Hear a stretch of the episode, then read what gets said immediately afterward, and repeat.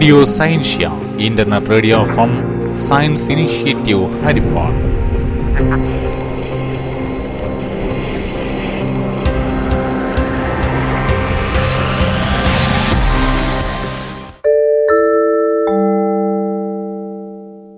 എല്ലാ ശ്രോതാക്കൾക്കും റേഡിയോ സയൻഷ്യയിലേക്ക് സ്വാഗതം.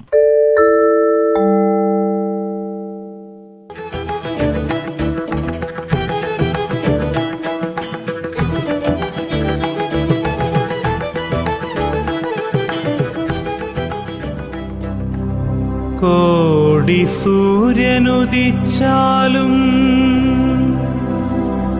ഒഴിയാത്തൊരു കൂരിരുൾ തുറന്നു സത്യം കാണിക്കും സയൻ സിംഗ് തൊഴുന്നു ഞാൻ. ഇന്ന് നമുക്ക് ഗുരുസ്മരണയോടുകൂടി തന്നെ ഇന്നത്തെ പരിപാടികൾ ആരംഭിക്കാം. അധ്യാപകൻ എന്നും സമൂഹത്തിന്റെ വെളിച്ചമാണ്. സമൂഹത്തെ നേർവഴി നയിക്കേണ്ടവർ ശ്രീ ഷുവൈബ് കൊല്ലപ്പുറത്തിന്റെ കവിതയോടുകൂടിയാണ് ഇന്നത്തെ പരിപാടികൾ ആരംഭിക്കുന്നത്. അറിവിൻ ചിരാതെന്റെ ഹൃത്തിൽ പകർന്ന് അതിലേറെ വാത്സല്യ കരുതലും തന്ന് അവനിയിൽ ഞാനെന്നും കൺ കണ്ട ദൈവമാ. അവരെന്റെ ജീവിലെ ഗുരുശ്രേഷ്ഠരാ. അറിവിൻ ചിരാതെന്റെ ഹൃത്തിൽ പകർന്ന് അതിലേറെ വാത്സല്യ കരുതലും തന്ന്. അവനിയിൽ ഞാനെന്നും കൺ കണ്ട ദൈവമാ. അവരെന്റെ ജീവിലെ ഗുരുശ്രേഷ്ഠരാ. സ്വയമുരുകി വെട്ടം പരത്തുന്ന നെയ്ത്തിരി സ്വരമിനിയും കേൾക്കുവാനുള്ളിൽ കൊതി.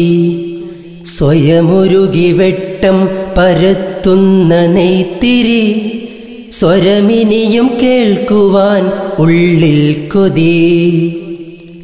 കാരുണ്യച്ചിറകു വിരിച്ചെന്നിൽ കാവലായി. കാത്തുള്ളൊരമ്മ കിളിയാണവർ.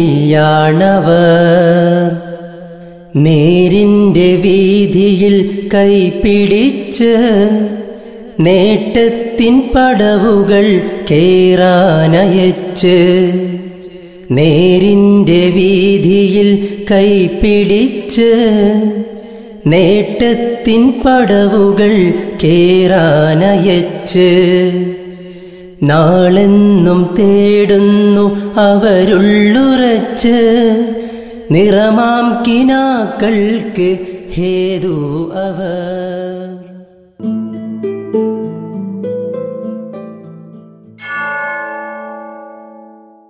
വാക്കും പൊരുളും. അവതരിപ്പിക്കുന്നത് മലപ്പുറം ജില്ലയിലെ ജി യു പി എസ് പുരത്തൂരിലെ അധ്യാപകനായ ശ്രീ സുഭാഷ് ചമ്രവട്ടം. ചെറുതും വലുതുമായ ഏത് കാര്യത്തിന്റെയും തുടക്കം ഒരു ആശയം രൂപീകരിക്കുന്നതിലാണ്. മികച്ച ആശയങ്ങൾ പിൽക്കാലത്ത് പടർന്നു പന്തലിച്ച് സമൂഹത്തെ സ്വാധീനിക്കുകയും ചെയ്യുന്നു. ഇടുങ്ങിയ മനസ്സുകൾ ആളുകളെപ്പറ്റിയും ഇടത്തരം മനസ്സുകൾ സംഭവങ്ങളെപ്പറ്റിയും ചിന്തിക്കുമ്പോൾ വലിയ മനസ്സുകൾ ആശയങ്ങളെക്കുറിച്ച് ചർച്ച ചെയ്യുന്നുവെന്ന് നിങ്ങൾ കേട്ടിരിക്കുമല്ലോ. ആളുകളെക്കുറിച്ചുള്ള ജിജ്ഞാസ കുറച്ച് നമുക്കും ആശയങ്ങളെക്കുറിച്ച് കൂടുതൽ ജിജ്ഞാസ പുലർത്താം. ഒരുവന്റെ മനസ്സിൽ മുട്ടിടുന്ന ആശയം കൂടുതൽ ഫലപ്രദമായി വളർന്ന് പുഷ്കലമാവുന്നത് മറ്റൊരുവനിലൂടെയാണെന്നും വന്നേക്കാം. എല്ലാ കാര്യങ്ങളിലും പൂർണ യോജിപ്പുള്ള ദമ്പതികളെയും സുഹൃത്തുക്കളെയും കണ്ടിട്ടില്ലേ? ഇത്തരക്കാരെ ഉദ്ദേശിച്ച് മുൻ American president Lyndon B Johnson പറയുകയുണ്ടായി. സർവകാര്യങ്ങളിലും രണ്ടുപേർ തീർത്തും യോജിക്കുകയാണെങ്കിൽ അവരിൽ ഒരാൾ മാത്രമാണ് ചിന്തിക്കുന്നതെന്ന് നമുക്ക് ഉറപ്പാക്കാം. നല്ല ആശയമുണ്ടാകാനുള്ള ഏറ്റവും നല്ല വഴി ധാരാളം ആശയമുണ്ടാവുക എന്നാണെന്ന് പ്രശസ്ത രസതന്ത്ര നോബൽ ജേതാവ് ലിനസ് പോളിംഗ്. പുതിയ ആശയങ്ങൾ കണ്ടെത്തുന്നതേക്കാൾ വിഷമം പഴയ ആശയങ്ങളുടെ പിടിയിൽ നിന്ന് മോചനം നേടുകയാണെന്നും മനസ്സിൽ വയ്ക്കാം. ദാരിദ്ര്യം എന്നത് ജീവിതത്തിനാവശ്യമായ ഉൽപ്പന്നങ്ങളില്ലാത്ത അവസ്ഥയേക്കാൾ ജീവിതത്തിനുതകുന്ന ആശയങ്ങളില്ലാത്ത അവസ്ഥയാണെന്നറിയുക. ആശയങ്ങൾ മുട്ടിടുന്ന മനസ്സുകൾ ഏത് രംഗത്തും നല്ല പരിഷ്കാരങ്ങൾക്ക് വഴി തുറക്കും.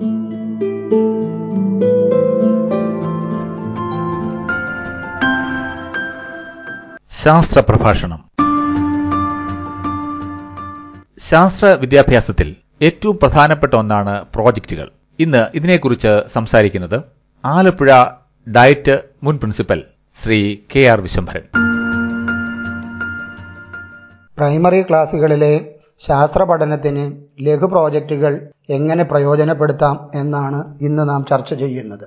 എന്താണ് ശാസ്ത്രം എന്ന ചോദ്യത്തിന് ശാസ്ത്രം സത്യമാണ് ജ്ഞാനമാണ് ശാസ്ത്രം അന്വേഷണമാണ് പ്രക്രിയയാണ് ഉൽപ്പന്നമാണ് എന്നൊക്കെ വൈവിധ്യമാർന്ന കാഴ്ചപ്പാടുകളും സിദ്ധാന്തങ്ങളും ഒക്കെയുണ്ട്. ലോകമെമ്പാടും അന്വേഷണാത്മക രീതിയാണ് ശാസ്ത്ര പഠനത്തിന് ഏറ്റവും അഭികാമ്യമായ രീതിയായി കണ്ടെത്തിയിട്ടുള്ളതും പ്രയോജനപ്പെടുത്തുന്നതും. നമ്മുടെ കുട്ടികളിൽ ജന്മസിദ്ധമായ അന്വേഷണത്വരയുണ്ട് എന്ന് നമുക്ക് എല്ലാവർക്കും അറിയാം. തന്റെ പരിസരത്തെ പഞ്ചേന്ദ്രിയത്തിലു പഞ്ചേന്ദ്രിയങ്ങളുടെ പഞ്ചേന്ദ്രിയങ്ങളിലൂടെ പരിചയപ്പെടുന്ന കുട്ടി അവൻ അത്ഭുതമുളവാക്കുന്ന പലതിനെ സംബന്ധിച്ചും കൂടുതൽ അറിയുന്നതിനുള്ള ജിജ്ഞാസയുള്ളവനായിത്തീരുന്നു. ഈ ജിജ്ഞാസ വളരെ ഫലപ്രദമായി ശാസ്ത്രീയമായി ചൂഷണം ചെയ്യുക എന്നതാണ് ലഘു പ്രോജക്റ്റുകളിലൂടെ നാം ചെയ്യുന്നത്. പ്രോജക്റ്റിന്റെ ഘട്ടങ്ങളെ നമുക്ക് ലളിതമായി ഇങ്ങനെ ചുരുക്കി പറയാം. പ്രശ്നം കണ്ടെത്തൽ ഊഹം പരിഹരണ രീതി ആസൂത്രണം നിർവഹണം നിഗമന രൂപീകരണം പ്രശ്നപരിഹരണം. ഒരു പ്രശ്നത്തെ സമയബന്ധിതമായി ശാസ്ത്രീയമായി കൃത്യമായ ഘട്ടങ്ങൾ പാലിച്ച് ശാസ്ത്രീയമായി പരിഹാരം കണ്ടെത്തുകയും അതിനുള്ള നിർദ്ദേശങ്ങൾ അവതരിപ്പിക്കുകയാണ് പ്രോജക്റ്റിലൂടെ നടപ്പാക്കുന്നത്. കേരളത്തിന്റെ സ്കൂൾ പാഠ്യപദ്ധതിയിൽ ശാസ്ത്ര പഠനത്തിന് പ്രോജക്റ്റ് രീതിക്ക് വലിയ പ്രാധാന്യം നൽകിയിട്ടുണ്ട്. അതിന്റെ കാരണം കുട്ടികളിലെ പ്രക്രിയാശേഷികളുടെ വികസനം സാധ്യമാക്കുന്ന ഏറ്റവും നല്ല പഠന രീതിയാണ് ലഘു പ്രോജക്റ്റുകൾ. ഉള്ളടക്കത്തെ സംബന്ധിച്ച ധാരണ വിപുലപ്പെടുത്താനും സംഘമായി പ്രവർത്തിക്കുകയും ആശയവിനിമയം ചെയ്യുന്നതിനും ഒരു സംഘബോധം രൂപപ്പെടുത്തുന്നതിനുമൊക്കെ പ്രോജക്റ്റ് സഹായമാകുന്നു. അതോടൊപ്പം തന്നെ തന്റെ നിത്യജീവിതത്തിൽ താൻ നേരിടുന്നതോ താൻ ജീവിക്കുന്ന സമൂഹം നേരിടുന്നതോ ആയ പ്രശ്നങ്ങളെ കൃത്യമായി നിർവചിക്കുകയും അവയ്ക്ക് പരിഹാരങ്ങൾ കണ്ടെത്താനുള്ള ശാസ്ത്രീയമായ വഴികൾ ആലോചിക്കുകയും അവയിൽ ഏറ്റവും ഫലപ്രദമായ രീതി സ്വീകരിച്ചുകൊണ്ട് ആ പ്രശ്നം പരിഹരിക്കുകയോ ആ പരിഹരണത്തിന് വേണ്ട നിർദ്ദേശങ്ങൾ അവതരിപ്പിക്കുകയോ ചെയ്യുക എന്നതാണ് പ്രോജക്റ്റിലൂടെ സംഭവിക്കുന്നത്. പ്രോജക്റ്റ് ചെയ്യുമ്പോൾ ശ്രദ്ധിക്കേണ്ട കാര്യങ്ങൾ. പ്രോജക്റ്റിന് നിർണായകമായ ഒരു വിഷയം തിരഞ്ഞെടുക്കുന്നതിന് പ്രാധാന്യമുണ്ട്. ഈ വിഷയം തിരഞ്ഞെടുക്കുമ്പോൾ അത് തന്നെ എത്രമാത്രം സ്വാധീനിക്കുന്നു തന്റെ ചുറ്റുപാടിനെ തന്റെ പരിസരത്തെ അല്ലെങ്കിൽ തന്റെ സമൂഹത്തെ എത്രമാത്രം ബാധിക്കുന്നു എന്നൊക്കെ കുട്ടി തിരിച്ചറിയേണ്ടതുണ്ട്. അപ്പോൾ പ്രോജക്റ്റ് വിഷയം തിരഞ്ഞെടുത്തു കഴിഞ്ഞാൽ അതിനെ കൃത്യമായി നിർവചിക്കുകയും അതിനെ കൃത്യമായ പരിഹരണ രീതിയുടെ ആസൂത്രണം. അതിൽ എന്തൊക്കെ ഉറവിടങ്ങളിൽ നിന്ന് വിവരങ്ങൾ ശേഖരിക്കണം അതിന് എന്തൊക്കെ ഉപാധികൾ ഉപയോഗിക്കാം എന്തൊക്കെ ഉപകരണങ്ങൾ ഉപയോഗിക്കാം ശേഖരിക്കുന്ന ദത്തങ്ങൾ എങ്ങനെ ചിട്ടപ്പെടുത്തും അവയുടെ വിശകലനം എങ്ങനെ നടത്തണം? വിശകലനത്തിൽ നിന്ന് നിഗമനങ്ങളിൽ എത്തിക്കഴിഞ്ഞാൽ നിഗമനങ്ങൾ എങ്ങനെ പ്രയോജനപ്പെടുത്തണം? എത്ര സമയം കൊണ്ട് പൂർത്തിയാകണം? ഒറ്റയ്ക്കാണോ നടത്തുന്നത്? സംഘമായിട്ടാണോ നടത്തുന്നത്? അനവധി കാര്യങ്ങൾ ആലോചിച്ചുകൊണ്ടുള്ള വളരെ കൃത്യമായ പ്രോജക്റ്റ് ആസൂത്രണമാണ് രണ്ടാം ഘട്ടം. ഇവിടെയൊക്കെ അധ്യാപികയുടെ കൃത്യമായ മേൽനോട്ടവും പിന്തുണയും കുട്ടിക്ക് ആവശ്യമായി വരും. അടുത്ത ഘട്ടം ഈ ആസൂത്രണം ചെയ്ത കാര്യങ്ങളുടെ നിർവഹണമാണ്. കൃത്യമായ ദത്തങ്ങൾ വേണ്ട വിവരങ്ങൾ വേണ്ടത്ര അളവിൽ ശേഖരിച്ചിട്ടുണ്ട് എന്നുള്ളത് പ്രോജക്റ്റിന് വളരെ പ്രധാനമാണ്. അപ്പോൾ ശേഖരിച്ച ദത്തങ്ങൾ അവ വേണ്ട ദത്തങ്ങൾ തന്നെയാണോ? വേണ്ടത്ര അളവിൽ ശേഖരിച്ചിട്ടുണ്ടോ? അതെങ്ങനെയാണ് രേഖപ്പെടുത്തേണ്ടത്? തുടങ്ങിയ കാര്യങ്ങളെല്ലാം ആസൂത്രണത്തിൽ ആലോചിച്ചിട്ടുണ്ടാവും. ദത്തശേഖരണ സമയത്ത് അപ്പോൾ തന്നെ അവ രേഖപ്പെടുത്തി വെക്കുന്നതിനും പട്ടികപ്പെടുത്തുന്നതിനും ആ പട്ടികയെ കൃത്യമായി വിശകലനം ചെയ്യുന്നതിനുമൊക്കെ പ്രോജക്റ്റ് നിർവഹണ ഘട്ടത്തിലാണ് സമയം കണ്ടെത്തേണ്ടത്. ഇനി നിർവഹണം കഴിഞ്ഞാൽ കുട്ടി എത്തിച്ചേരുന്ന നിഗമനങ്ങളുണ്ട്. ആ നിഗമനങ്ങളെ കൂടുതൽ ശാസ്ത്രീയമായ വിശകലനത്തിന് വിധേയമാക്കേണ്ടതുണ്ട്. ഇങ്ങനെ പ്രോജക്റ്റിന്റെ ഫലമായി എത്തിച്ചേർന്ന നിഗമനങ്ങൾ ഉൾപ്പെടുന്ന പ്രോജക്റ്റ് റിപ്പോർട്ട് തയ്യാറാക്കലാണ് വളരെ പ്രധാനപ്പെട്ട മറ്റൊരു ഘട്ടം. പ്രോജക്റ്റ് റിപ്പോർട്ടിന് വളരെ കൃത്യമായ ഫോർമാറ്റുകൾ പലതുണ്ട്. അതിൽ വളരെ ലളിതമായ ഫോർമാറ്റുകൾ തുടക്കത്തിൽ സ്വീകരിക്കുന്നതാവും നല്ലത്. ഇങ്ങനെ റിപ്പോർട്ട് തയ്യാറാക്കി കഴിഞ്ഞാൽ അടുത്ത ഘട്ടം പ്രോജക്റ്റിന്റെ അവതരണമാണ്. കുട്ടിക്ക് തന്റെ ക്ലാസ്സിലോ തന്റെ ക്ലാസ് പി ടി എയിലോ സ്കൂളിലെ ജനറൽ പി ടി എയിലോ എസ് എം സി യോഗത്തിലോ അല്ലെങ്കിൽ ഒരു പൊതുവേദിയിലോ സബ് ജില്ലാ വേദികളിലോ ഒക്കെ കുട്ടിക്ക് തന്റെ പ്രോജക്റ്റ് അവതരണത്തിനുള്ള ഒട്ടേറെ സാധ്യതകൾ ഇന്നുണ്ട്.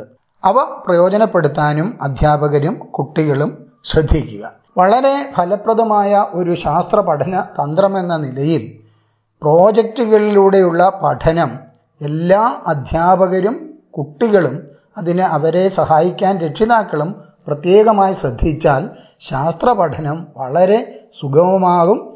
പ്രോജക്റ്റിലൂടെ കുട്ടി ശാസ്ത്രത്തിന്റെ പ്രയോഗതലം കൂടുതൽ കൂടുതൽ സ്വാംശീകരിക്കാനുള്ള അവസരമാണ് ആ അവസരങ്ങളെ പരമാവധി പ്രയോജനപ്പെടുത്താൻ അധ്യാപകരും രക്ഷിതാക്കളും ശ്രമിക്കുക.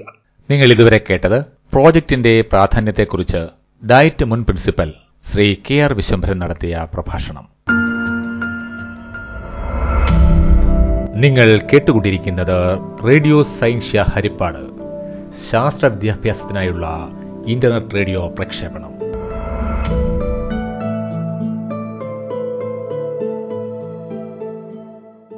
ഇനിയൊരു പ്രഭാഷണം കേൾക്കാം. Kollam west Kallada G H S എസിലെ അധ്യാപികയും career guidance and adolescent state ഫാക്കൽറ്റിയുമായ doctor Jayashree നടത്തുന്ന പ്രഭാഷണം വിമർശനാത്മക ചിന്തയുടെ പ്രാധാന്യം ജീവിതത്തിൽ.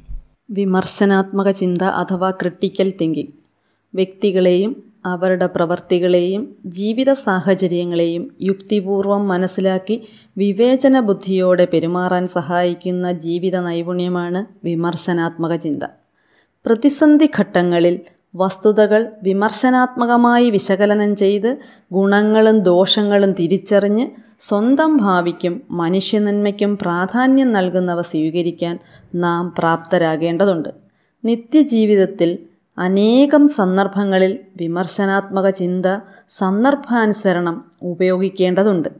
ഉദാഹരണത്തിന് മിസ് കോൾ സൗഹൃദം വഴിവിടുമ്പോൾ പരസ്യങ്ങളുടെ പ്രലോഭനങ്ങളിൽ പെടുമ്പോൾ സുഹൃത്തുക്കളെ തിരഞ്ഞെടുക്കുമ്പോൾ അപരിചിതരുമായി അതിരുകടന്ന അടുപ്പം കാണിക്കുമ്പോൾ അപരിചിത സ്ഥലങ്ങളിൽ ഒറ്റപ്പെട്ടു പോകുമ്പോൾ ആപത്തുണ്ടാകാനുള്ള സാധ്യതാ മുന്നറിയിപ്പിനെ അവഗണിച്ച് സാഹസിക പ്രവർത്തനങ്ങളിൽ ഏർപ്പെടുമ്പോൾ ഇത്തരം സന്ദർഭങ്ങളിലെല്ലാം വിമർശനാത്മക ചിന്ത ഉപയോഗിച്ച് ജീവിത വിജയം നേടേണ്ടതാണ്. കുട്ടികളിൽ വിമർശനാത്മക ചിന്ത വളർത്തിയെടുക്കേണ്ടതിന്റെ ഉദ്ദേശങ്ങൾ എന്തെല്ലാമെന്ന് നമുക്കൊന്ന് നോക്കാം. പ്രശ്നങ്ങൾ അപഗ്രഥനം ചെയ്യാനുള്ള കഴിവ് വർദ്ധിപ്പിക്കുന്നതിന് അപകട സാധ്യതകളെ തിരിച്ചറിഞ്ഞ് അവയിൽ നിന്ന് പിന്മാറാനുള്ള ശേഷി നേടുന്നതിന് പ്രലോഭനങ്ങളെ അതിജീവിച്ച് അടിയുറച്ച മൂല്യചിന്തയോടും യുക്തിബോധത്തോടും കൂടി തീരുമാനങ്ങളെടുക്കാനുള്ള ശേഷി വർദ്ധിപ്പിക്കുന്നതിനും വിമർശനാത്മക ചിന്ത കുട്ടിക്കാലത്ത് തന്നെ വളർത്തിയെടുക്കുന്നത് അനിവാര്യമാണ്. ഇനി വിമർശനാത്മക ചിന്ത യഥാർത്ഥ ജീവിത സാഹചര്യങ്ങളിൽ എവിടെയൊക്കെ പ്രയോജനപ്പെടുത്താം എന്ന് നമുക്ക് നോക്കാം. കോഴ്സുകൾ തിരഞ്ഞെടുക്കുമ്പോൾ ജോലി താമസ സൗകര്യങ്ങൾ എന്നിവ തിരഞ്ഞെടുക്കുമ്പോൾ സമപ്രായക്കാരുടെ സമ്മർദ്ദം നേരിടേണ്ടി വരുന്ന സാഹചര്യങ്ങളിൽ അവിചാരിതമായി ഹർത്താൽ പ്രഖ്യാപിക്കുമ്പോൾ ലൈസൻസ് ഇല്ലാതെ വാഹനമോടിക്കാൻ ശ്രമിക്കുമ്പോൾ റോഡ് നിയമങ്ങൾ തെറ്റിക്കുമ്പോൾ ലഹരി പദാർത്ഥങ്ങളിലേക്ക് ആകർഷിക്കപ്പെടുമ്പോൾ ഇത്തരം സാഹചര്യങ്ങളിൽ വിമർശനാത്മക ചിന്ത യഥാവിധി ഉപയോഗിച്ച് ജീവിത വിജയം നേടാവുന്നതാണ്. ചുരുക്കി പറഞ്ഞാൽ ദൈനംദിന ജീവിതത്തിൽ നമുക്ക് ചെറുതും വലുതുമായ പല തീരുമാനങ്ങൾ എടുക്കേണ്ട സന്ദർഭങ്ങളുണ്ടാവും എത്ര ചെറുതാണ് നാം എടുക്കുന്ന തീരുമാനങ്ങൾ എന്ന് നാം കരുതും. പക്ഷേ പല തീരുമാനങ്ങളും നമ്മുടെ ജീവിതത്തെ സാരമായി ബാധിച്ചേക്കാം. അതിനാൽ ഓരോ സന്ദർഭങ്ങളിലും എല്ലാ വശങ്ങളും ചിന്തിച്ച് വിശകലനം ചെയ്ത് യുക്തിപൂർവങ്ങളായ തീരുമാനങ്ങളെടുത്ത് ജീവിത വിജയത്തിന് കൈക്കൊള്ളേണ്ടതാണ്. വിമർശനാത്മക ചിന്താഗതി വളർത്തിയെടുത്താൽ മാത്രമേ ഇത് സാധ്യമാവുകയുള്ളൂ. നിങ്ങൾ ഇതുവരെ കേട്ടത് വിമർശനാത്മക ചിന്തയുടെ പ്രാധാന്യം ജീവിതത്തിൽ എന്നതിനെക്കുറിച്ച് ഡോക്ടർ ജയശ്രീ നടത്തിയ പ്രഭാഷണം.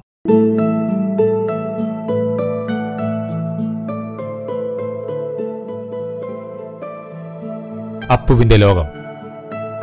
നിത്യജീവിതത്തിലെ ശാസ്ത്രത്തെ പരിചയപ്പെടുത്തുന്ന പരിപാടി. തയ്യാറാക്കിയത് സിജി സന്തോഷ്. പങ്കെടുക്കുന്നത് പുതുശ്ശേരി എൽ പി എസിലെ അധ്യാപികയായ ശ്രീമതി സിന്ധു ബാലരാമനൊപ്പം കീരിക്കാട് ഗവൺമെന്റ് എൽ പി എസിലെ രണ്ടാം ക്ലാസ് വിദ്യാർത്ഥിയായ മാസ്റ്റർ ശബരീഷ് നായർ.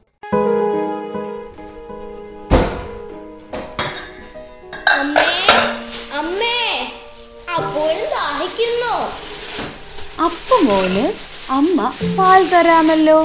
ഇത്തിരി നേരം കാത്തിരിക്കുമോ? അമ്മ പാൽ തിളപ്പിക്കുന്നത് കണ്ടോണ്ടിരുന്നോ? എനിക്ക് വേഗം തരണം. അമ്മോനും ജോസഫിനും അപ്പം കളിക്കാൻ കൂടണം.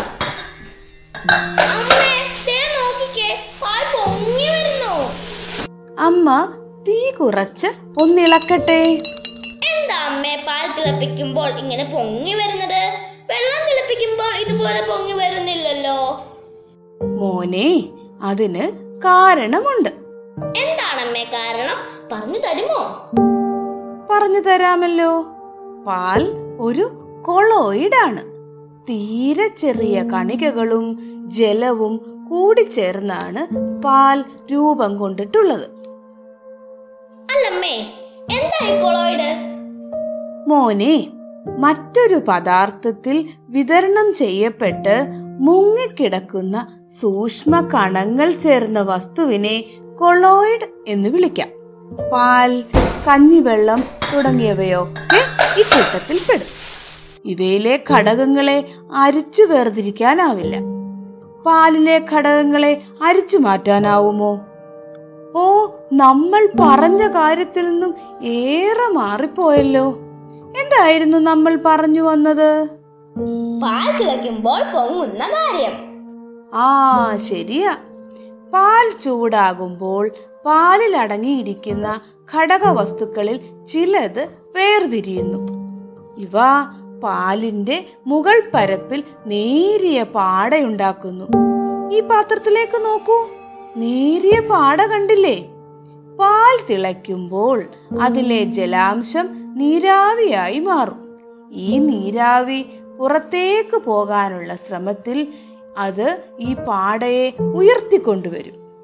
പാൽ തിളച്ചപ്പോൾ പൊങ്ങി വരുന്നത് കണ്ടില്ലേ? പാൽ തിളച്ചു പൊങ്ങുന്നത് എന്തുകൊണ്ടാണെന്ന് മനസ്സിലായോ? മനസ്സിലായി. അപ്പോൾ അമ്മ തവിയിട്ട് അപ്പോൾ ഇളക്കുന്നത് ഈ നീരാവി പുറത്തു പോകാനാണല്ലേ? അതെല്ലോ. ഇങ്ങനെ ഇളക്കുമ്പോൾ പാടയിൽ തുള വീഴും. ആ തുളയിലൂടെ നീരാവി പുറത്തേക്ക് രക്ഷപ്പെടും. അതുകൊണ്ടായിരിക്കും ഇളക്കുമ്പോൾ തിളച്ചു പൊങ്ങി വന്ന പാൽ പാത്രത്തിലേക്ക് താഴുന്നത്. അതെ. ഒരു സയന്റിസ്റ്റാ ആഹാ കൊള്ളാലോ. അപ്പൂന് അമ്മ പാൽ തരാം. വേഗം കുടിച്ചിട്ട് കളിക്കാൻ പൊയ്ക്കോളൂ. ശരി അമ്മേ.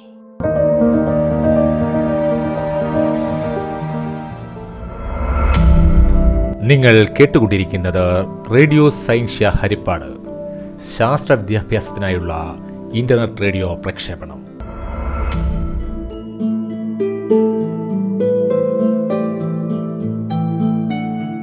കഥാലോകം.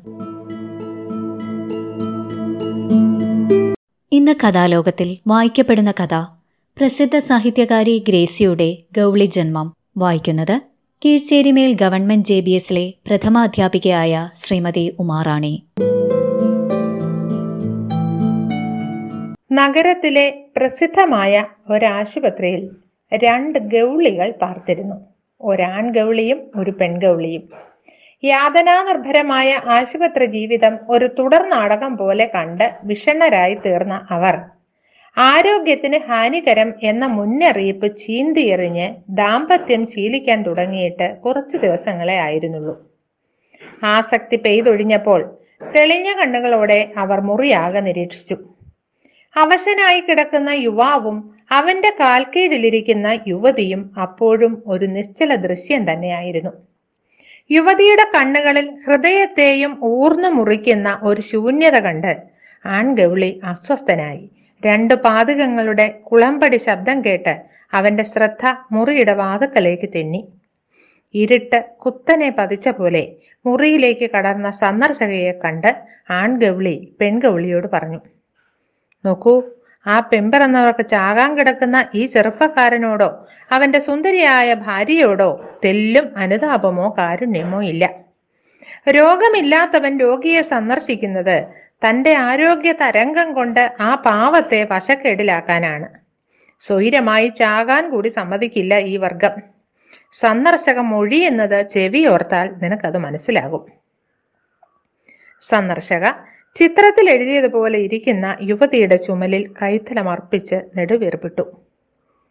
എന്റെ ഒരു കസിൻ ഇതുപോലെ തന്നെ ആക്സിഡന്റിൽപ്പെട്ട് പിന്നെ മഞ്ഞപ്പിത്തം കയറിയാണ് തുലഞ്ഞത് യുവതിയിൽ പ്രതികരണമൊന്നുമില്ലെന്ന് കണ്ട് ഊറി വരുന്ന നൈരാശ്യം അമർത്തി തുടച്ച് സന്ദർശക തുടർന്നു. നീ തളരരുതാരതി നിനക്ക് ചെറുപ്പമല്ലേ? ജീവിതം ഇതുകൊണ്ടൊന്നും തീർന്നു പോവുകയില്ല. നീ പ്രഗ്നന്റോ മറ്റോ ആണോ? എങ്കിൽ അത് അങ്ങോട്ട് അബർട്ട് ജയിച്ചേക്കൂ ഇക്കാലത്ത് തന്തയില്ലാത്ത ഒരു കുട്ടിയെ വളർത്തിയെടുക്കുക എന്നൊക്കെ പറഞ്ഞാൽ വലിയ മെനക്കേടാ. പെൺകൗളി ചിലച്ച് കലശലായി പ്രതിഷേധിച്ചു. കഷ്ടം തന്നെ. സത്യം ഇത്ര നിർദ്ദയമായി പറയാവോ? ഒരു മയമൊക്കെ വേണ്ടായോ? ആൺകൗളി അമർഷത്തോടെ ചോദിച്ചു. നീ ഇപ്പോൾ ചിലച്ചതെന്തിന് മനുഷ്യൻ എത്ര പുരോഗമിച്ചാലും അവർക്ക് ഗവിളിയുടെ ചിലക്കലിൽ വലിയ വിശ്വാസമാണെന്ന് നിനക്കറിഞ്ഞുകൂടെ പ്രത്യേകിച്ച് ബുധനാഴ്ച തെക്കു പടിഞ്ഞാറിരുന്ന് ഗവിളി ചിലച്ചാൽ ബന്ധുമരണം നിശ്ചയമെന്നാണ് അവരുടെ ശാസ്ത്രം. ദിവസങ്ങളായി ആ ചെറുപ്പക്കാരി ശങ്കിച്ചുകൊണ്ടിരുന്ന കാര്യത്തിൽ ദാ ഈ നിമിഷം ഒത്തുതീർപ്പായി. പെൺഗവിളി കുറ്റബോധത്തോടെ തല താഴ്ത്തി. ഛേ ഞാൻ അത്രയ്ക്ക് കരുതിയില്ല. ആൺഗൗളി ഇരുത്തം വന്ന ഭാവത്തിൽ തുടർന്നു. ഇപ്പോഴത്തെ മനുഷ്യർ തലച്ചോറിനാണ് മുൻതൂക്കം നൽകുക. ഹൃദയത്തിനല്ല. ആണെങ്കിൽ തന്നെ നീ ഒന്ന് ആലോചിച്ചു നോക്ക്. തന്തയെ തീനി എന്ന ബഹുമതിയോടെ ആ പാവം കുഞ്ഞ് ഈ ലോകത്തിലേക്ക് വന്നാലത്തെ അവസ്ഥ. അതിന് പിന്നെ ജീവിതം ദുസ്സഹമാവുകയില്ലേ?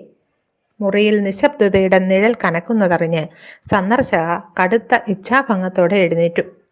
ഞാൻ ഇവിടെ ഇരുന്നാൽ ശരിയാവുകയില്ല. ഡോക്ടർ റൗൺസിന് വരേണ്ട സമയമായി. ആ വീണ്ടും കാണാം.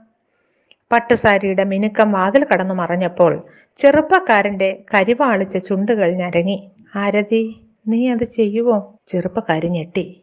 എന്ത്? എന്റെ കുഞ്ഞിനെ നീ കൊന്നു കളയുമോ ചെറുപ്പക്കാരിയുടെ കണ്ണുകളിൽ നിന്ന് രണ്ട് നീർത്തുള്ളികൾ പ്രയാണം ആരംഭിച്ചു. മുഖത്തിന്റെ അതിരിൽ ഒരു നിമിഷം ചിന്തിച്ചു നിന്ന് ചുട്ടുവിങ്ങുന്ന നെഞ്ചിലേക്ക് ചാടി. അപ്പോൾ ഡോക്ടറും സംഘവും തിടുക്കത്തിൽ വാതിൽ കടന്നു വന്നു.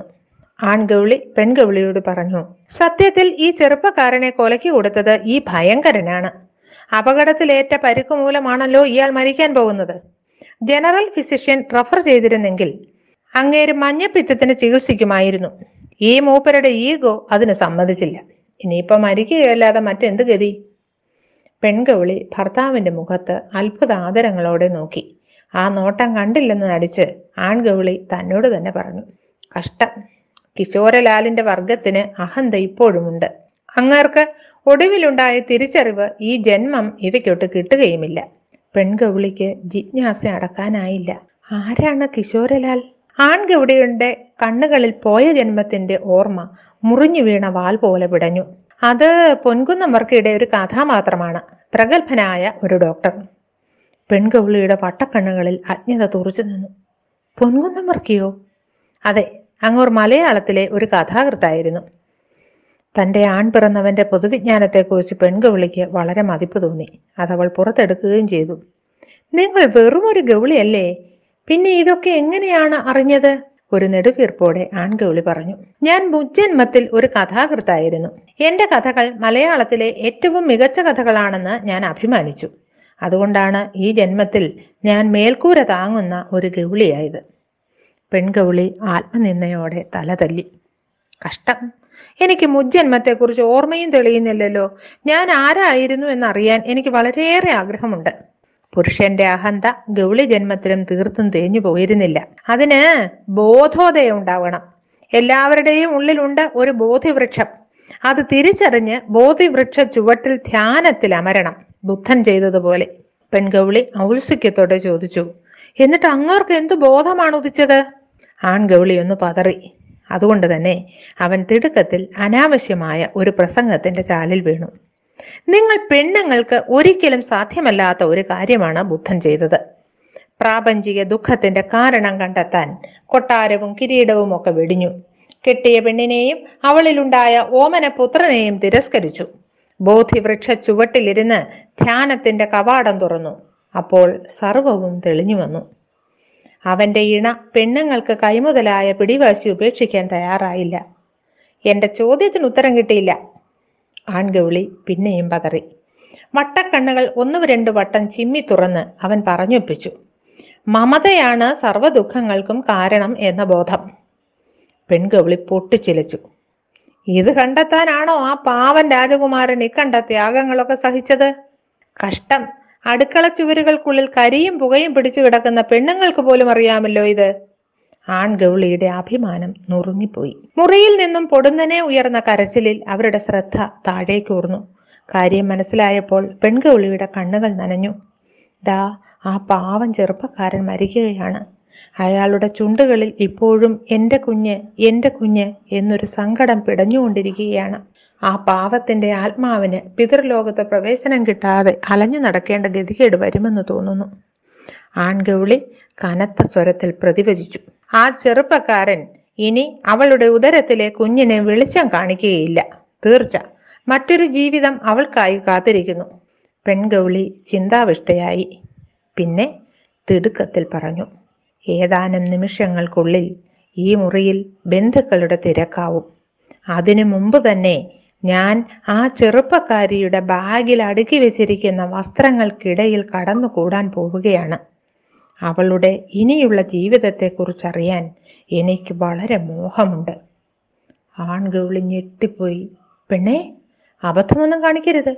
അവളുടെ ജീവിതം അവൾ ജീവിച്ചു തീർത്തോളൂ. നീ നിന്റെ കാര്യം നോക്ക്. എന്റെ കുഞ്ഞുങ്ങളുടെ അമ്മയാകാനുള്ളവളാണ് നീ എന്ന കാര്യം വിസ്മരിക്കേണ്ട. വാൽ വിറപ്പിച്ച് പെൺഗൗളി തിരിഞ്ഞു.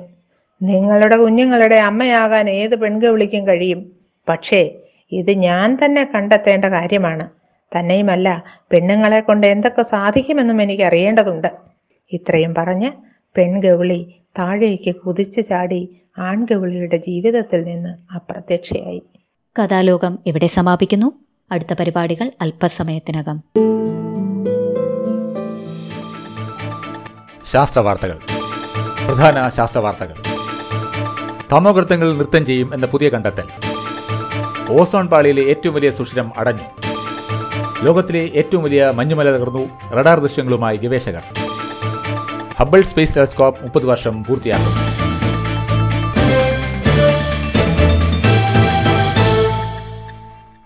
നമസ്കാരം. ഞാൻ സി ജി സന്തോഷ്. വാർത്തകൾ വിശദമായി.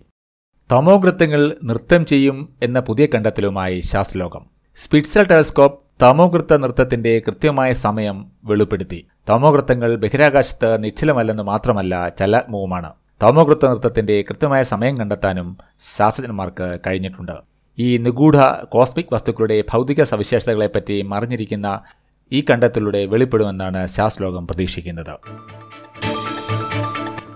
പ്രകൃതിയിലുണ്ടാകുന്ന വെല്ലുവിളികൾ സ്വയം മറികടക്കുവാനുള്ള ശേഷി പ്രകൃതിക്ക് തന്നെ ഉണ്ടെന്ന് ഓർമ്മപ്പെടുത്തിക്കൊണ്ട് ഓസോൺ പാളിയിൽ ഇതുവരെ ഉണ്ടായിരുന്നതിൽ വെച്ച് ഏറ്റവും വലിയ സുഷിരം ആർട്ടിക്കിന് മുകളിൽ അടഞ്ഞിരിക്കുന്നു.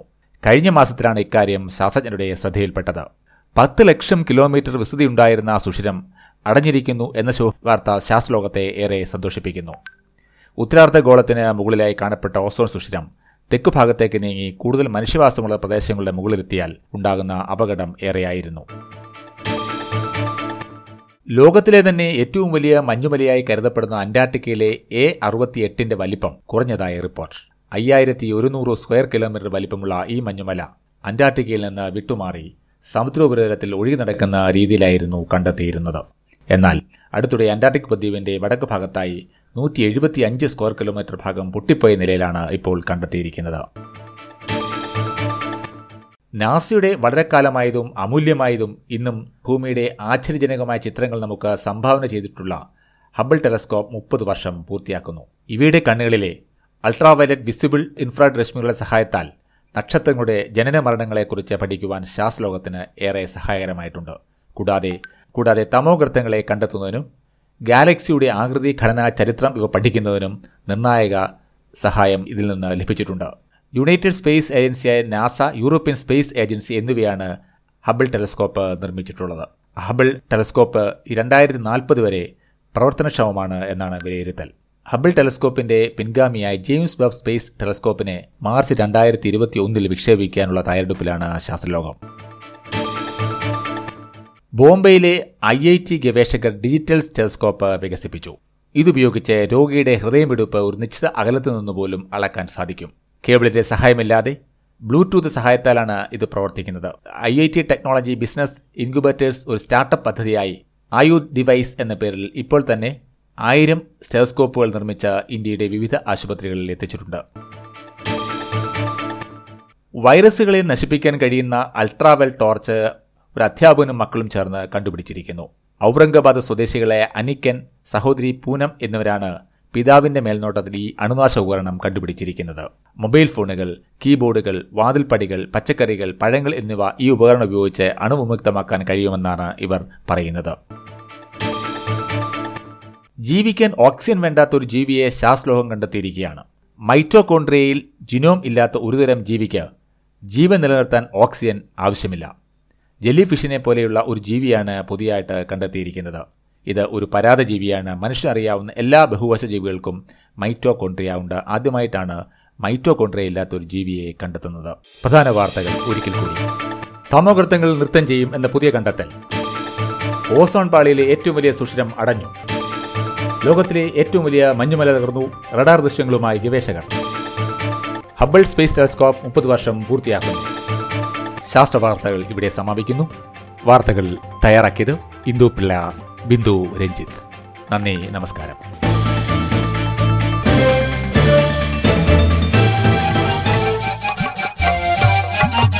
കാർഷിക ലോകം നമ്മുടെ അടുക്കളത്തോട്ടത്തിലെ ഭംഗിയേറിയ പച്ചക്കറിയാണ് തക്കാളി. ആഹാരത്തിലെ അവയുടെ പ്രാധാന്യവും കൃഷിരീതിയെക്കുറിച്ചും സംസാരിക്കുന്നത് മാവേലിക്കര ഗവൺമെന്റ് ഹയർ സെക്കൻഡറി സ്കൂളിലെ അധ്യാപികയായ ശ്രീമതി സുജാത അനിൽകുമാർ. തക്കാളി ഏത് കാലം മുതൽ ഭക്ഷ്യ വിഭവമായി കൃഷി ചെയ്യപ്പെട്ടിരുന്നു എന്നതിന് വിവിധ അഭിപ്രായങ്ങളുണ്ട്. ആൻഡ്രൂ സ്മിത്തിന്റെ ദ ടൊമാറ്റോ ഇൻ അമേരിക്ക എന്ന പുസ്തകമനുസരിച്ച് തക്കാളിയുടെ ജന്മദേശം തെക്കേ അമേരിക്കയുടെ പടിഞ്ഞാറൻ തീരങ്ങളാണ്. ഇന്ത്യയിൽ ആദ്യമായി തക്കാളി കൊണ്ടുവന്നതും പ്രചരിപ്പിച്ചതും പോർച്ചുഗീസുകാരായിരുന്നു. പോഷകങ്ങളുടെയും വിറ്റമിനുകളുടെയും കലവറയാണ് തക്കാളി. Vitamin C A K B six thiamine എന്നിവ തക്കാളിയിൽ ധാരാളം അടങ്ങിയിരിക്കുന്നു.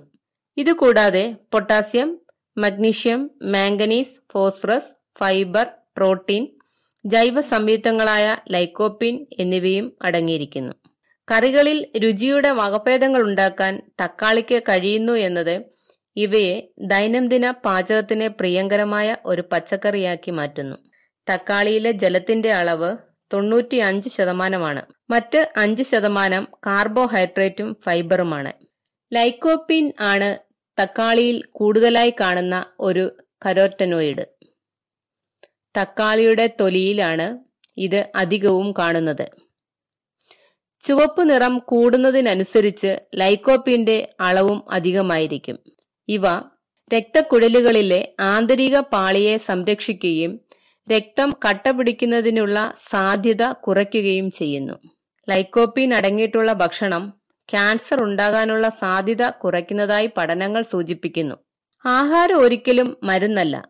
എന്നാൽ പോഷകസമൃദ്ധമായ ഭക്ഷണം വഴി രോഗങ്ങൾ ഒരു പരിധിവരെ തടയാൻ നമുക്ക് കഴിയും.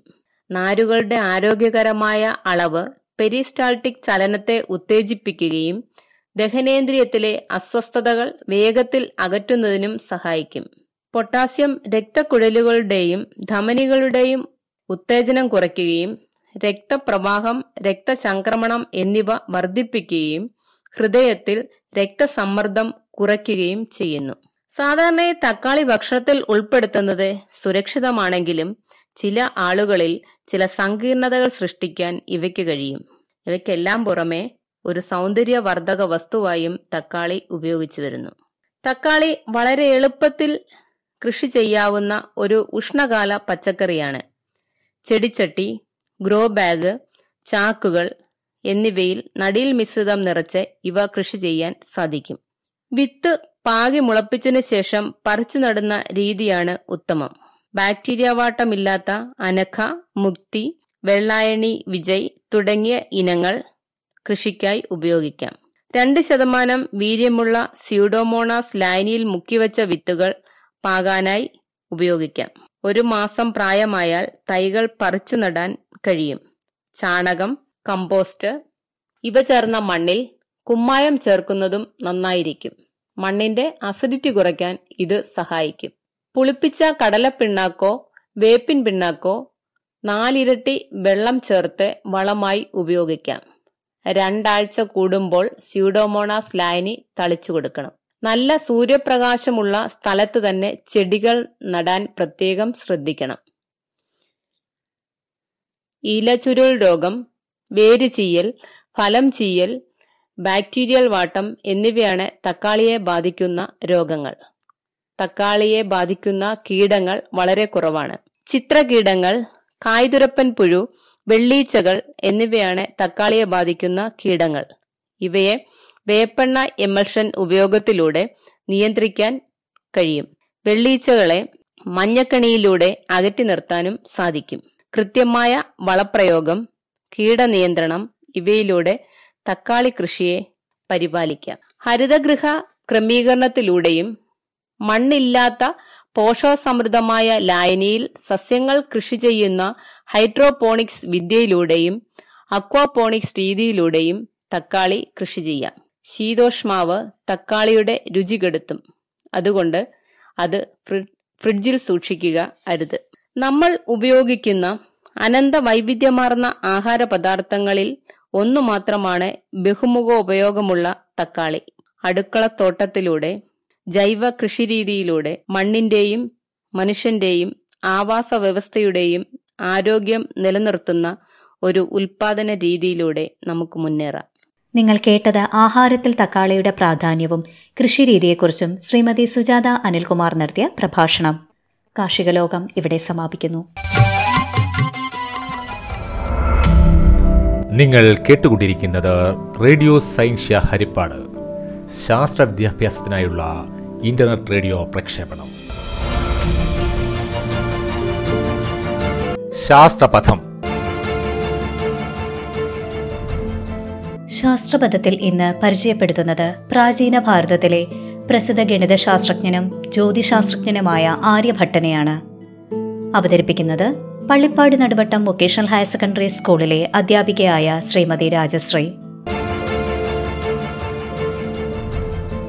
ആയിരത്തി തൊള്ളായിരത്തി എഴുപത്തിയഞ്ച് ഏപ്രിൽ പത്തൊൻപതിന് ഇന്ത്യയിൽ പൂർണമായി നിർമ്മിച്ച ആദ്യ കൃത്രിമ ഉപഗ്രഹത്തിന് നൽകിയ പേര് ആര്യഭട എന്നായിരുന്നു. പ്രാചീന ഭാരതത്തിലെ പ്രശസ്തനായ ജ്യോതിശാസ്ത്രജ്ഞനും ഗണിതശാസ്ത്രജ്ഞനുമായ ആര്യഭടനെ ആധുനിക ഭാരതം അങ്ങനെയാണ് ആദരിച്ചത്. എ ഡി നാനൂറ്റി എഴുപത്തിയാറിൽ അശ്മകം എന്ന സ്ഥലത്തായിരുന്നു ജനനം. കുസുമപുരത്തെ പ്രസിദ്ധമായ ഗണിത വിദ്യാകേന്ദ്രത്തിൽ പഠനം. കുട്ടിക്കാലം മുതലേ ഗണിതശാസ്ത്രത്തിൽ അതീവ തൽപരൻ. ജീവിതകാലത്തിലേറെയും കഴിച്ചുകൂട്ടിയത് കുസുമപുരത്ത്. കുസുമപുരത്തെ ആര്യഭടൻ എന്ന് പേർഷ്യൻ ചിന്തകനും സഞ്ചാരിയുമായ അൽബറൂണി പലപ്പോഴും അദ്ദേഹത്തെ വിശേഷിപ്പിച്ചിട്ടുണ്ട്. ജ്യോതിശാസ്ത്രത്തിലും ഗണിതശാസ്ത്രത്തിലും ഒരു പുതിയ ശാഖ അനാവരണം ചെയ്ത ആര്യഭടീയം നാനൂറ്റി തൊണ്ണൂറ്റി ഒൻപതിൽ രചിച്ചു. അക്കങ്ങൾ എഴുതുന്നതിന് സ്ഥാനക്രമ സമ്പ്രദായം കണ്ടുപിടിച്ചത് ആര്യഭടനാണെന്ന് കരുതുന്നുണ്ട്. ബീജഗണിതത്തിലെ പല നിയമങ്ങൾക്കും അദ്ദേഹം രൂപം നൽകി. ഒന്നു മുതൽ ഒൻപത് വരെയുള്ള അക്കങ്ങൾ അദ്ദേഹം ഉപയോഗിച്ചിരുന്നതായി രേഖയുണ്ട്. പൂജ്യവും ഉപയോഗിച്ചിരുന്നു. വർഗമൂലവും ഘനമൂലവും നിർണയിക്കാനുള്ള വഴി ആര്യഭടന് വശമായിരുന്നു. ദ്വിഘാത സമവാക്യങ്ങൾ നിർദ്ധാരണം ചെയ്യുന്നതിലും ജാമിതിയിലും ബീജഗണിതത്തിലും ജ്യോതിശാസ്ത്രത്തിലും അദ്ദേഹം ആധുനിക ശാസ്ത്രങ്ങൾക്ക് മാർഗദർശിയായി. ത്രികോണമിതിയിലെ സൈൻ പട്ടിക തയ്യാറാക്കുന്ന രീതി അംഗഗണിത നിയമങ്ങൾ ആദ്യ എൻ നിസർഗസംഖ്യകളുടെയും അവയുടെ വർഗങ്ങളുടെയും ഘനങ്ങളുടെയും ആകത്തുക നിർണയിക്കാനുള്ള സൂത്രവാക്യങ്ങൾ തുടങ്ങിയവ ആര്യഭടന്റെ സംഭാവനയാണ്. പൈയുടെ ഏകദേശ മൂല്യം മൂന്ന് ദശാംശം ഒന്ന് നാല് ഒന്ന് ആറ് ആണെന്ന് അദ്ദേഹം കണ്ടെത്തി. ഭൂമി സ്വയം തിരിയുന്നതുകൊണ്ടാണ് നക്ഷത്രമണ്ഡലം ഒന്നാകെ തിരിയുന്നതായി തോന്നുന്നതെന്ന് ആര്യഭടൻ പറഞ്ഞിട്ടുണ്ട്. ശാസ്ത്രീയവും ലളിതവുമായ കാലനിർണയം ഭൂമിയുടെ ഭ്രമണത്തെയും ഗ്രഹങ്ങളെയും പറ്റി യുക്തിഭദ്രമായ വിശകലനം ഭൂമിശാസ്ത്ര വസ്തുതകൾ തുടങ്ങിയവയൊക്കെ ആര്യഭടീയത്തിലുണ്ട്. ഭാരതത്തിൽ പ്രചാരത്തിലിരുന്ന പഞ്ചാംഗം ആര്യഭടീയത്തെ ആധാരമാക്കിയാണ് തയ്യാറാക്കി വരുന്നത്. നളന്ദ വിദ്യാപീഠത്തിന്റെ കുലപതിയായും അദ്ദേഹത്തെ കരുതുന്നു. ശാസ്ത്രവതം ഇവിടെ സമാപിക്കുന്നു.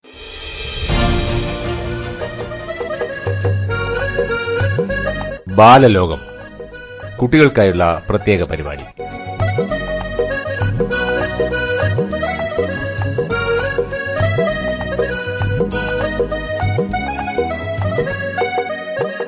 എല്ലാ കൂട്ടുകാർക്കും ബാലലോകത്തിലേക്ക് സ്വാഗതം. നങ്ങ്യാർകുളങ്ങര ഗവൺമെന്റ് യു പി സ്കൂളിലെ എലിസബത്ത് ടീച്ചർ അവതരിപ്പിക്കുന്ന തേനീച്ചയും പ്രാവും എന്ന കഥയോടുകൂടി നമുക്കിന്ന് ബാലലോകം ആരംഭിക്കാം. അന്നൊരു മഴക്കാലമായിരുന്നു.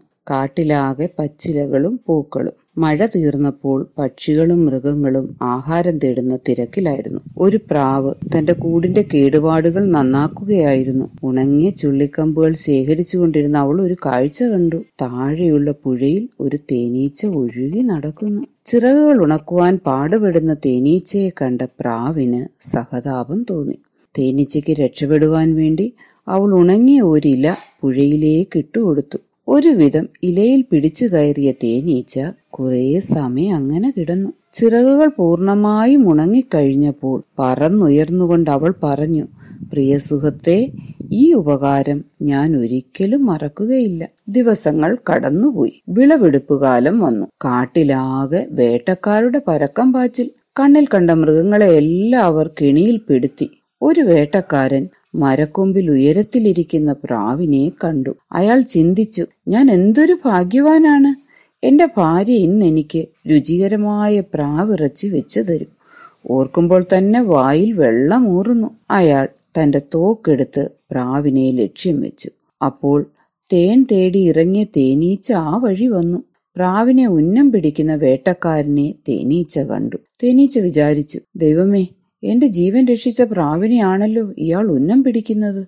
വേട്ടക്കാരനരികിൽ പാഞ്ഞെത്തിയ തേനീച്ച അയാളെ ആഞ്ഞു കുത്തി. വേദന കൊണ്ട് പുളഞ്ഞ വേട്ടക്കാരന്റെ ഉന്നം തെറ്റി. ശബ്ദം കേട്ട പ്രാവ് പറന്ന് രക്ഷപ്പെട്ടു. താഴേക്ക് നോക്കിയ പ്രാവ് കണ്ടത് തന്നെ ചിറക് വീശി കാണിക്കുന്ന തേനീച്ചയാണ് നന്ദി സുഹൃത്തെ. ഇതും പറഞ്ഞുകൊണ്ട് പ്രാവ് പറന്നുയർന്നു. തക്ക സമയത്ത് ചെയ്യുന്ന ഉപകാരം നന്മയിൽ കലാശിക്കുന്നു. ടീച്ചറിന്റെ കഥ കൂട്ടുകാർക്കെല്ലാം ഇഷ്ടപ്പെട്ട് കാണുമല്ലോ. ഇനി ഈ ലോക്ക്ഡൌൺ കാലത്ത് വായിച്ച ഒരു പുസ്തകത്തിലെ വിവരങ്ങൾ പങ്കുവെക്കുകയാണ് government L P school Cheppad സൗത്തിലെ നാലാം ക്ലാസ്സിൽ പഠിക്കുന്ന ഒരു കൊച്ചു കൂട്ടുകാരൻ. കൂട്ടുകാരന്റെ പേര് Irene Elsa Shiju. Hi friends എല്ലാവർക്കും എന്റെ നമസ്കാരം. ഈ അവധിക്കാലത്ത് ഞാൻ വായിച്ച പുസ്തകത്തിലെ ഏതാനും കുറച്ച് ഭാഗങ്ങളാണ് ഇത്. ഒരു ദിവസം സ്കൂൾ വിട്ട് വന്നയുടൻ ബാലനായ ടോമി തന്റെ ക്ലാസ് ടീച്ചർ തന്നുവിട്ട കത്ത് ഓടിച്ചെന്ന് അമ്മയുടെ കയ്യിൽ കൊടുക്കുകയാണ്. അമ്മ ആകാംക്ഷയോടെ ആ കത്ത് വായിക്കുന്നു. കത്ത് വായിച്ചു വരുമ്പോൾ അമ്മയുടെ മുഖം മങ്ങുന്നു കണ്ണുകൾ നിറയുന്നു. അമ്മയുടെ ഭാവമാറ്റം ശ്രദ്ധിച്ച ടോമി ചോദിച്ചു എന്താ അമ്മേ കത്തിൽ എഴുതിയിരിക്കുന്നത്? ഉടനെ തന്നെ അമ്മ പറഞ്ഞു മോനെ നിനക്ക് ഏറെ ബുദ്ധിയുണ്ട്.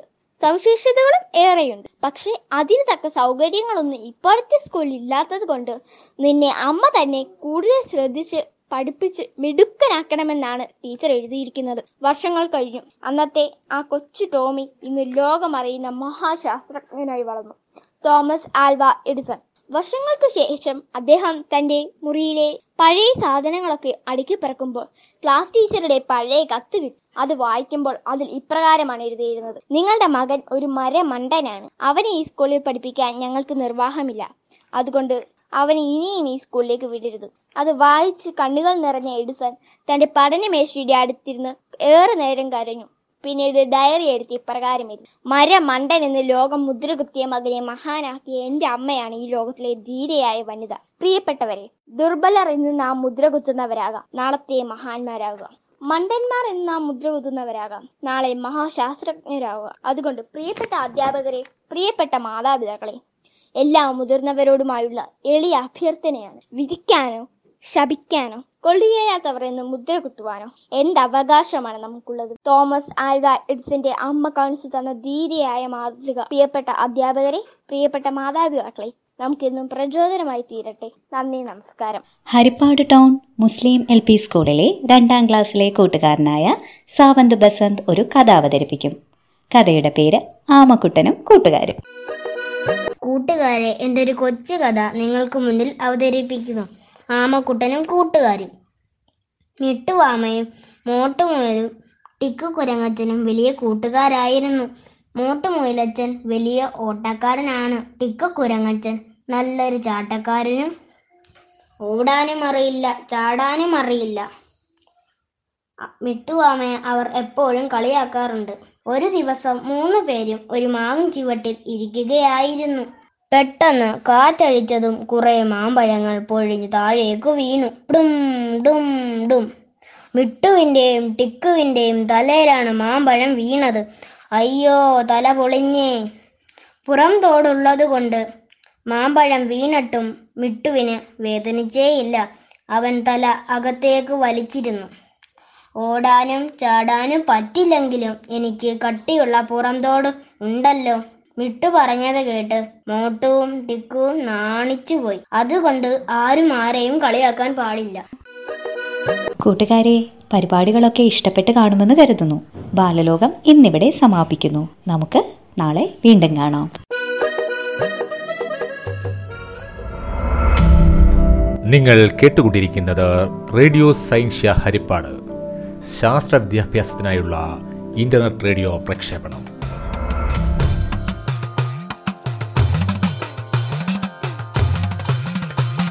തുരത്തണം തകർക്കണം. ഈ മഹാമാരിയെ കരുതണം പൊരുതണം ഒരുമിച്ചു നിൽക്കണം. തുരത്തണം തകർക്കണം. ഈ മഹാമാരിയെ കരുതണം പൊരുതണം ഒരുമിച്ചു നിൽക്കണം. ജാതിയില്ല മതവുമില്ല കക്ഷി രാഷ്ട്രീയമില്ല ഭാഷയില്ല വേഷമില്ല ദേശഭേദങ്ങളില്ല. ജാതിയില്ല മതവുമില്ല കക്ഷി രാഷ്ട്രീയമില്ല ഭാഷയില്ല അറിവുള്ളവർ പറയുന്നതനുസരിച്ചിടണം. പകരാതെ പടരാതെ നോക്കണം തുരത്തണം. അറിവുള്ളവർ പറയുന്നതനുസരിച്ചിടണം. പകരാതെ പടരാതെ നോക്കണം തുരത്തണം. തുരത്തണം തകർക്കണം ഈ മഹാമാരിയെ. പതറാതെ തളരാതെ ഒരുമിച്ചു നിൽക്കണം. തുരത്തണം തകർക്കണം. ഈ മഹാമാരിയെ പതറാതെ തളരാതെ ഒരുമിച്ചു നിൽക്കണം ഒരുമിച്ചു നിൽക്കണം ഒരുമിച്ചു നിൽക്കണം ഒരുമിച്ചു നിൽക്കണം ഒരുമിച്ചു നിൽക്കണം.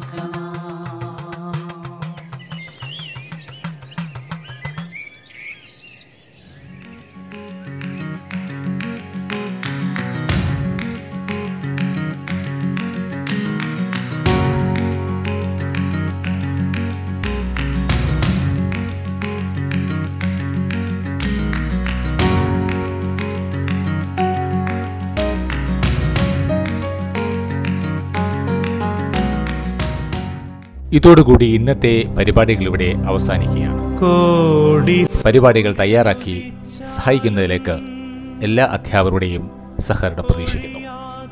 നാളെ വീണ്ടും കാണാം. നന്ദി നമസ്കാരം.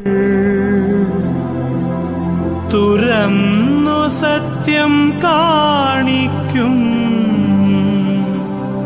സയൻ സയൻസിന് തൊഴുന്നു ഞാൻ.